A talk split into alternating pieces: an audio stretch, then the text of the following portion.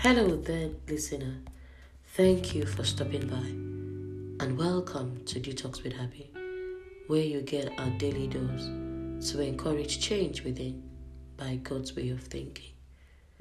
Thank you once again for stopping by to listen to my podcast, How to Change Your Life's Narrative. Obededom's life's narrative changed his story changed as King David decided to take the ark of God into his house out of fear. Obededom became a wonder. The Lord blessed him. The Lord blessed his household and all that pertains unto him because of the ark. The ark of God represents God's presence. The presence of the ark of God in the house of Obed Edom automatically means God dwells in his household. And you cannot host God and be the same. Your story can be rewritten too in a glorious way. God's goodness is available to us. As Christ believers, it is God's plan to dwell and live in us so as to showcase His goodness and glory. What do we need to do?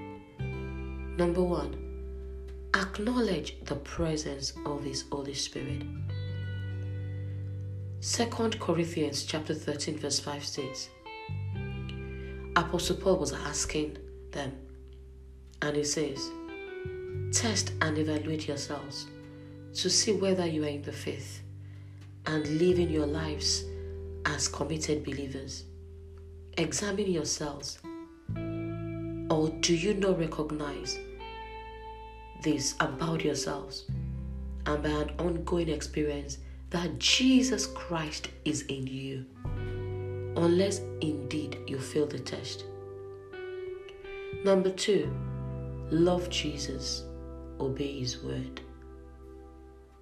In John chapter 14, verse 23, Jesus answered his disciples and said, if anyone loves me, he will keep my word, and my Father will love him, and we will come to him and make our home with him. As you make it an habit to always acknowledge God's presence in your life, love Him, and also obey His word, it will help you to change the narratives of your life because you will see Him as your wisdom as your guide, as your teacher, in fact, as your everything. And your story will be rewritten in a glorious way. Let us pray. Thank you for choosing me. Thank you for choosing to live in me.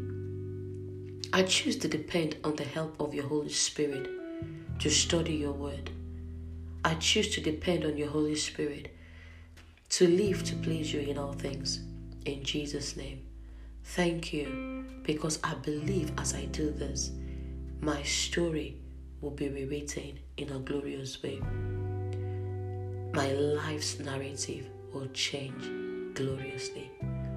Thank you once again for listening to my podcast. God bless you and bye for now.